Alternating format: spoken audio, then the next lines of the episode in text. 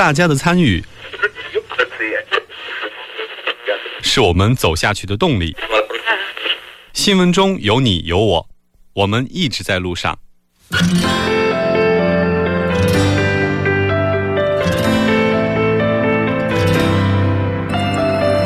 参与我们的节目，您可以通过手机短信的方式发送短信到井号幺零幺三，每条短信会收取五十韩元的通信费用，或者可以进入我们官方网站三 w 点 tbs 点 s o u r 点 kr 进行留言，我们期待大家的参与。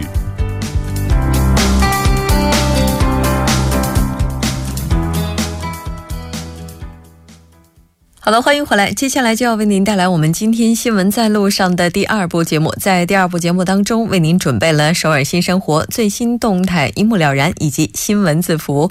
稍后依然是广告时间，广告过后马上回来。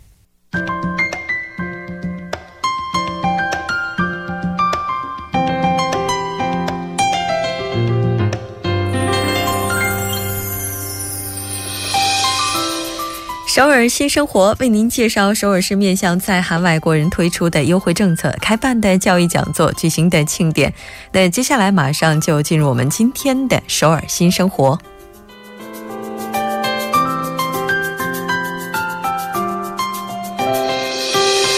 来看一下今天的第一条消息。那第一条消息是一个国际文化交流活动，培养多文化讲师课程。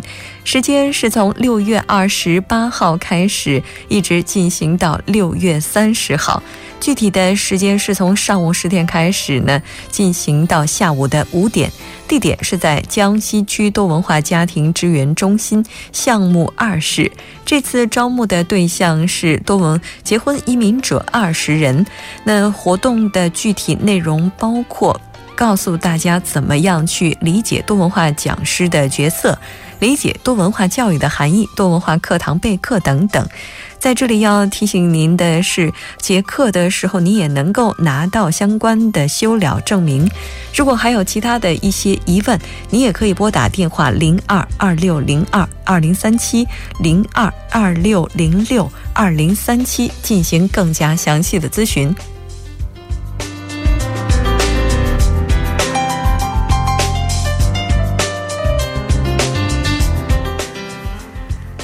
我们再来看一下今天的第二条消息。那第二条消息是二零一七年双语环境的一个构成项目。这次招募的对象是多文化家庭父母以及子女，地点是在南帕金仓准文化福祉纪念馆共同分享中心以及教育室。时间呢是在七月二十二号开始，一直进行到八月十二号，每周六进行，一共是四期。上午班呢主要针对的是一到三岁的孩子，从十点进行到十二点；下午班是六到七岁的孩子，是从一点进行到。也就是三点，那具体的内容在一号教室进行的是父母相关的一些教育，二号教室进行的是和子女进行互动的一些游戏。那这次活动也是完全免费的。如果您还有其他的一些疑问，也可以拨打电话零二八八三九三九零零二八八三九三九零进行更加详细的咨询。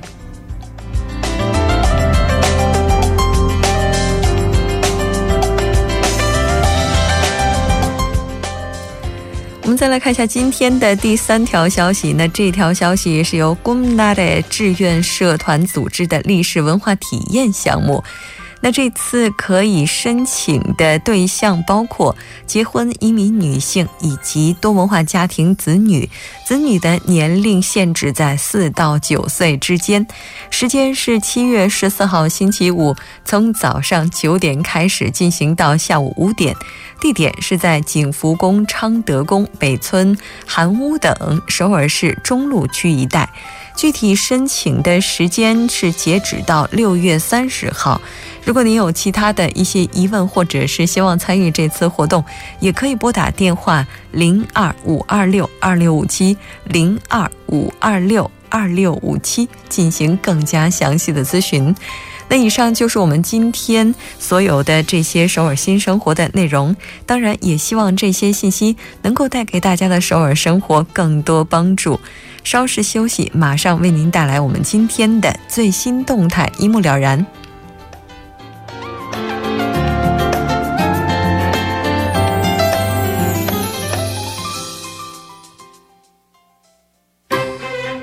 新闻中有你有我，我们一直在路上。您的参与，我们的动力。参与我们的节目，您可以通过手机短信的方式发送短信至井号一零一三，每条短信会收取五十韩元的通信费用。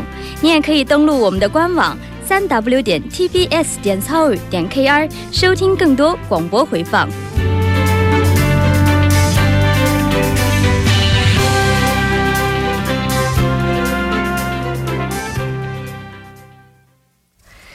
最新动态一目了然。接下来，我们将通过嘉宾的独特视角来了解最新动态。今天我们的连线嘉宾呢是来自亚洲经济的穆云卓记者。穆记者你好，你好，很高兴跟穆记者一起来了解今天的最新动态。那今天是周五，为我们带来的动态是什么呢？啊，今天跟买东西有点关系哈。嗯，电视购物呢，想必大家并不陌生，主要面向的都是四五十岁的家庭主妇。那主持人和厂家负责人在电视上侃侃而谈，介绍商品，比如说抓紧时间，现在拨打电话就可以获得什么超级大礼的广告词，令人印象非常深刻。那近来，韩国它各大电视购物就转变思路，通过邀请人气网红等呃各种各样的另类宣传，吸引年轻消费者购物。嗯，我的印象当中，因为电视购物的主持人语速特别快，所以有一段时间呢，我甚至把它当做练习韩语听力的一种方式去听过。但我的印象当中，那个时候的主持人大概年龄都会稍微的大一些吧，就是给我们的印象哈，就不像是那种针对年轻人进行销售的这种方式。那现在的话，引入年轻人，这也应该是注入了新鲜的血液了。除了您刚才提到的这些之外，哈，他。可能这个变化还会在哪些方面出现呢？呃，像韩国家庭结构的变化，导致电视购物它也需要升级换代。现在单人和双人家庭所占的比重逐逐渐增加了，让人们对于利用手机客户端网购和这个网购的需求就是越来越大了，所以需要抓住年轻人。那像。最近它有一个改变，就是说电视购物它和呃网络电商平台联手合作，比如说电视购物节目中介绍的这个产品，同一时间会在网络上以同样的价格和优惠，啊消费者就可以买到。只有像保险和旅行这一类需要咨询和商谈的产品，才需要通过电话订购。这种变革。啊，被称作是与敌同寝的策策略，确实有点与敌同寝的感觉而且这个电视购物一般它这个走量的情况还是比较多的，那也就意味着未来这个行业这个改革的幅度比我们想象的还要大。是的，没错。嗯，那电视购物群体之所以要抓住年轻人的目光，是因为年轻人他们的消费能力更强吗？我觉得和这个有一些关系。大家都清楚，电视购物一般以妈妈和阿姨们为主要的消费群体，但是韩国年轻人现在可以说是拉动经济增长的新动力了。那如果电视购物能够将这些喜欢用手机网购的年轻人牢牢抓住的话，那随之产生的经济效益肯定超出我们的想象。我想，这个也是为什么前面提到说电视购物选择和。电商网站合作的原因之一吧。像韩国的话，最近在拓展电视购物平台。如果大家比较了解相关行业的话，也能够知道，最近有一家非常大的电商，也刚刚就是打开了自己的电视购物平台。那其实也就意味着这个领域它的市场还是非常大的。那最近像这个电视购物，有没有一些比较新鲜的宣传方法呢？之前的话似乎都是在用语言，然后什么抓住最后一分钟，然后还有什么只剩最后几十秒。我们现在。这个所有的号码都已经出去了，只剩下什么什么号码等等等等之类的。现在这个宣传手段也是越来越新鲜了，有邀请网红奶奶录制化妆品体验视频，或者找吃货做直播，要么就是拍摄两到三分钟的网络电视剧，在这个剧里面植入广告、介绍产品什么的。我想说的就是这个找七十一岁高龄的网红奶奶，她做的视频人气特别高。嗯，这个朴奶奶她会用自己。特有的化妆技巧去试用某些特定品牌这个电视购物销售的化妆品，向消费者传达她自己的感受。嗯，然后，据说朴奶奶的化妆品体验视频上传到网络后，已经吸引了十五万网友订阅这个官方的频道，每个视频的点击量也超过了一百万次。哇，我觉得您介绍完了之后，可能我们收音机前的听众朋友们就有兴趣去查一下朴奶奶的视频到底是怎么样的，也就意味着说，这个电视购物的话，它已经不再拘泥于之前主持人介绍，而是更多的去强调体验。特别是像食品的话啊，之前在进行电视购物的时候，都是一直不停的在煮，或者是在炒、在蒸，然后让大家看到整个食物的颜色搭配的非常新鲜。但如果找一个网红，然后编边吃边播的话，我觉得这种模式应该也比较会受艺人家庭的欢迎哈。那像这些网络商城，他们就是有没有出一些什么新招呢？有网络商城，它通过手机软件推出了购物系列小视频，每个视频长大概三十秒左右，非常短啊，用最直接的方式介绍化妆品啊、服饰这些人气商品。企业相关人士他们说，现在艺人媒体和非主流文化越来越受欢迎了，用年轻人感兴趣的内容和他们的笑点去编辑这个视频，然后灵活的进行宣传，既直接又有效。对，也就是现在的话，对这些商家有了更高的要求了。广告不仅仅是广告，而且还要有故事，这个难度可是相当高的。那除了这个整个广告的它的质量提高之外，哈，还有一个在现代社会至关重要的点就是快递。这快递的速度应该也是决定他们成败的因素之一吧？没错，我觉得快递对于这个电视购物的影响可以说非常大。平时我们买了东西，肯定希望尽快就拿到手。对，各个网站和电视购物企业，它的产品质量和相关的这个价格，我觉得都差不多。那在这样的情况下，谁配送快，那谁肯定就是赢家了。所以，某大企业旗下电视购物，它就将投资九百亿韩元在京畿道一带建设物流中心，那争取当天发货。第二天让消费者收到产品，同时我觉得这个应该也是提高消费者满意度的最直接的方法。嗯，确实，因为等快递哈，也许也是一种很美妙的感觉，可能所有在网上购过物的朋友都会有这种感觉的。那不知道目击者有没有过在韩国电视购物的经历呢？刚才主播说电视购物介绍吃的什么东西，我就一下子觉得就说的好像就是我，我就在电视购物上买过一次吃的东西。像韩国电视购物，如果大家看的话，他做的特别专业。嗯，就比如说有很多专门的类似兼职生在旁边一直不停的吃啊吃，看着非常的诱人。所以我感觉应该会有很多人跟我一样，一个没忍住就拿起电话订购了。呃，问一句题外话哈，当时看到电视购物上他们吃的特别香，您订到家里之后觉得那个味道如何呢？我觉得看着没有电视上好吃，应该是那些人吃的效果比较好。他们吃的效果比较好，而且还有一个可能是因为现做现吃，所以还是建议大家哈，像吃的东西，如果可能的话，其实直接到餐厅去，然后或者跟朋友约上一起去吃，可能会更有幸福感。非常感谢目击者给我们带来这一期连线，我们下周再见。好的，再见。稍后我们来关注一下这一时段的路况、交通以及天气信息。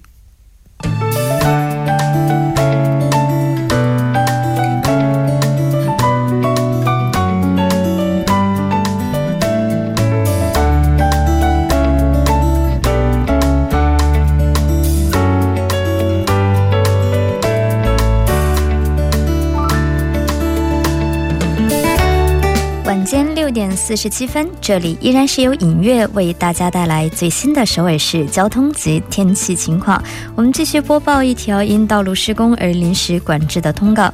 那在江东大道奥林匹克大道南侧十字路口到奥林匹克公园北一门方向，那有这个道路设备的施工作业，受其影响呢，四个车道中的其中一个车道将进行部分的交通管制。那该施工作业会一直持续到七月十五日。那时间呢是从晚十点到翌日的凌晨六点。好的，接下来我们一起关注下交通事故。半小时前发生在江边北路日山方向铜雀大桥到汉江大桥三车道的交通事故呢，现在有工作人员呢正在处理作业当中。那受事故余波影响，是从东湖大桥开始的后续路段停滞不前。那第二条是发生在花浪路这个月棱桥自西向东方向的三车道。那早先时段在该车道进行的施工作业。虽然得到处理，但受其影响，目前这个双方向交通流量较大，车辆运行缓慢。好的，我们继续关注一下天气变化。那三十度以上的高温天，从上周五开始啊，一直持续到这周五。那预计周末呢，也依旧会是以这个韩国内陆地区为中心的这样的一个高温的天气。高温预警呢，也在持续发酵且扩大当中。由于能够这个遮挡太阳光的云朵较少，造成温度过快的上升，进而影响大气的稳定性。所以江源的部分地区和全南内陆的部分地区呢，预计会有阵雨，但雨量不大，会在五到十毫米左右。具体的播报情况呢是这样的：今天晚间至明天凌晨多云，西北风二级，最低气温零上二十一度；明天白天多云，东南风二级，最高气温零上三十度。好的，以上就是这一时段的天气与交通信息，稍后我还会再回来。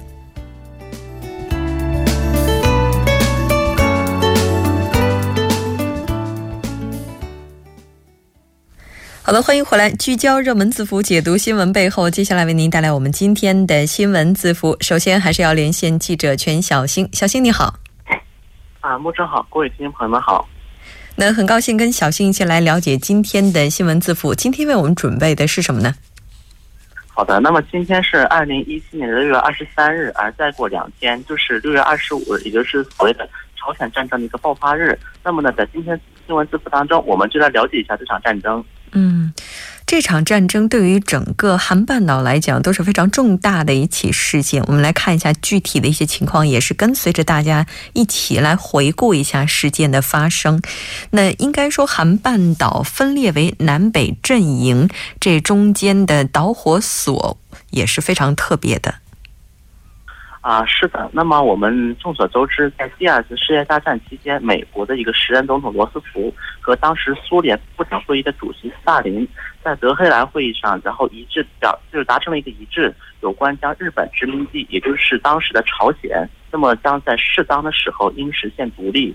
那么呢，在一九四五年的八月九日，也就是在日本战败投降的前夕，那美方就提出了以北纬三十八度为界，叫也就是我们现在所说的三八线，美国和苏联分别占领就是半岛的南部和美北部的基地，而这个基地很快得到了一个苏联的认可。那么由此就演变成为后来韩半岛被分裂为南北阵营的导火线。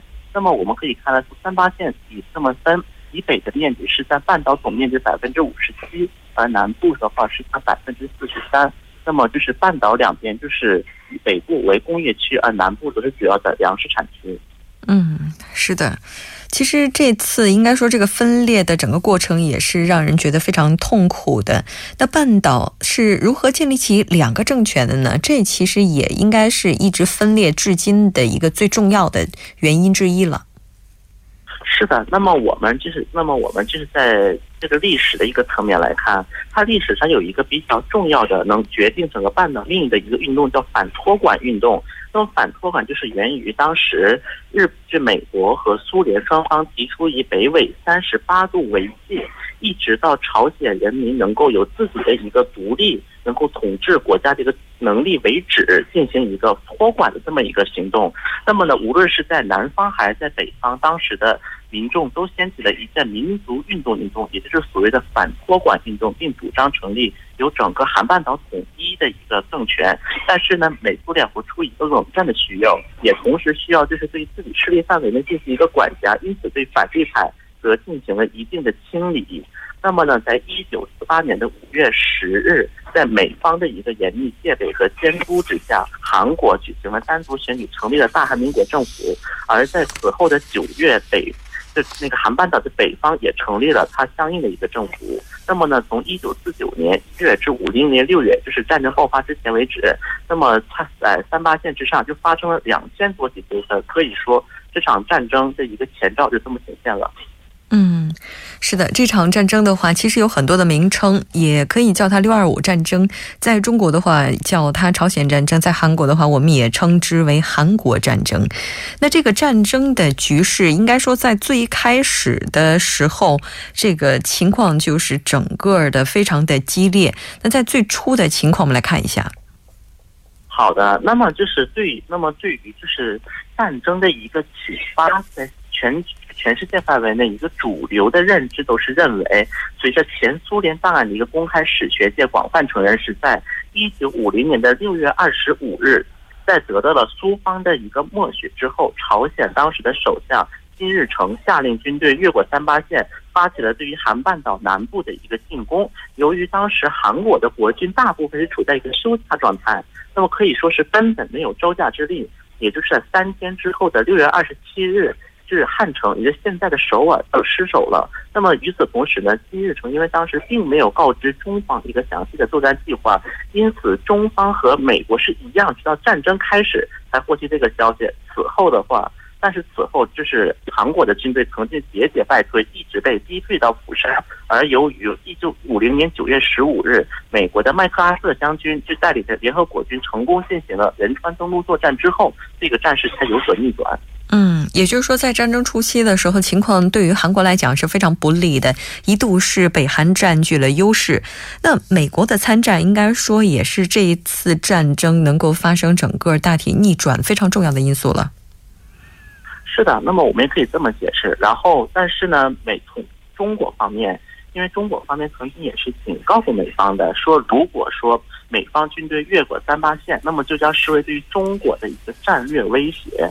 而在但是在这个情况之下，美方是仍然选择了就是突破三八线，并且及时的北上。那么中方在经历了一系列的一个战略抉择之后，于一九内于一九五零年的十月十九日，以中国人民志愿军作为番号，参加了这场朝鲜战争。嗯，在中国的话，我们也把这场战争叫抗美援朝。对于中国人来讲的话，可能这场战争的意义也是不一样的。那咱们来了解一下中国参战的一些情况吧。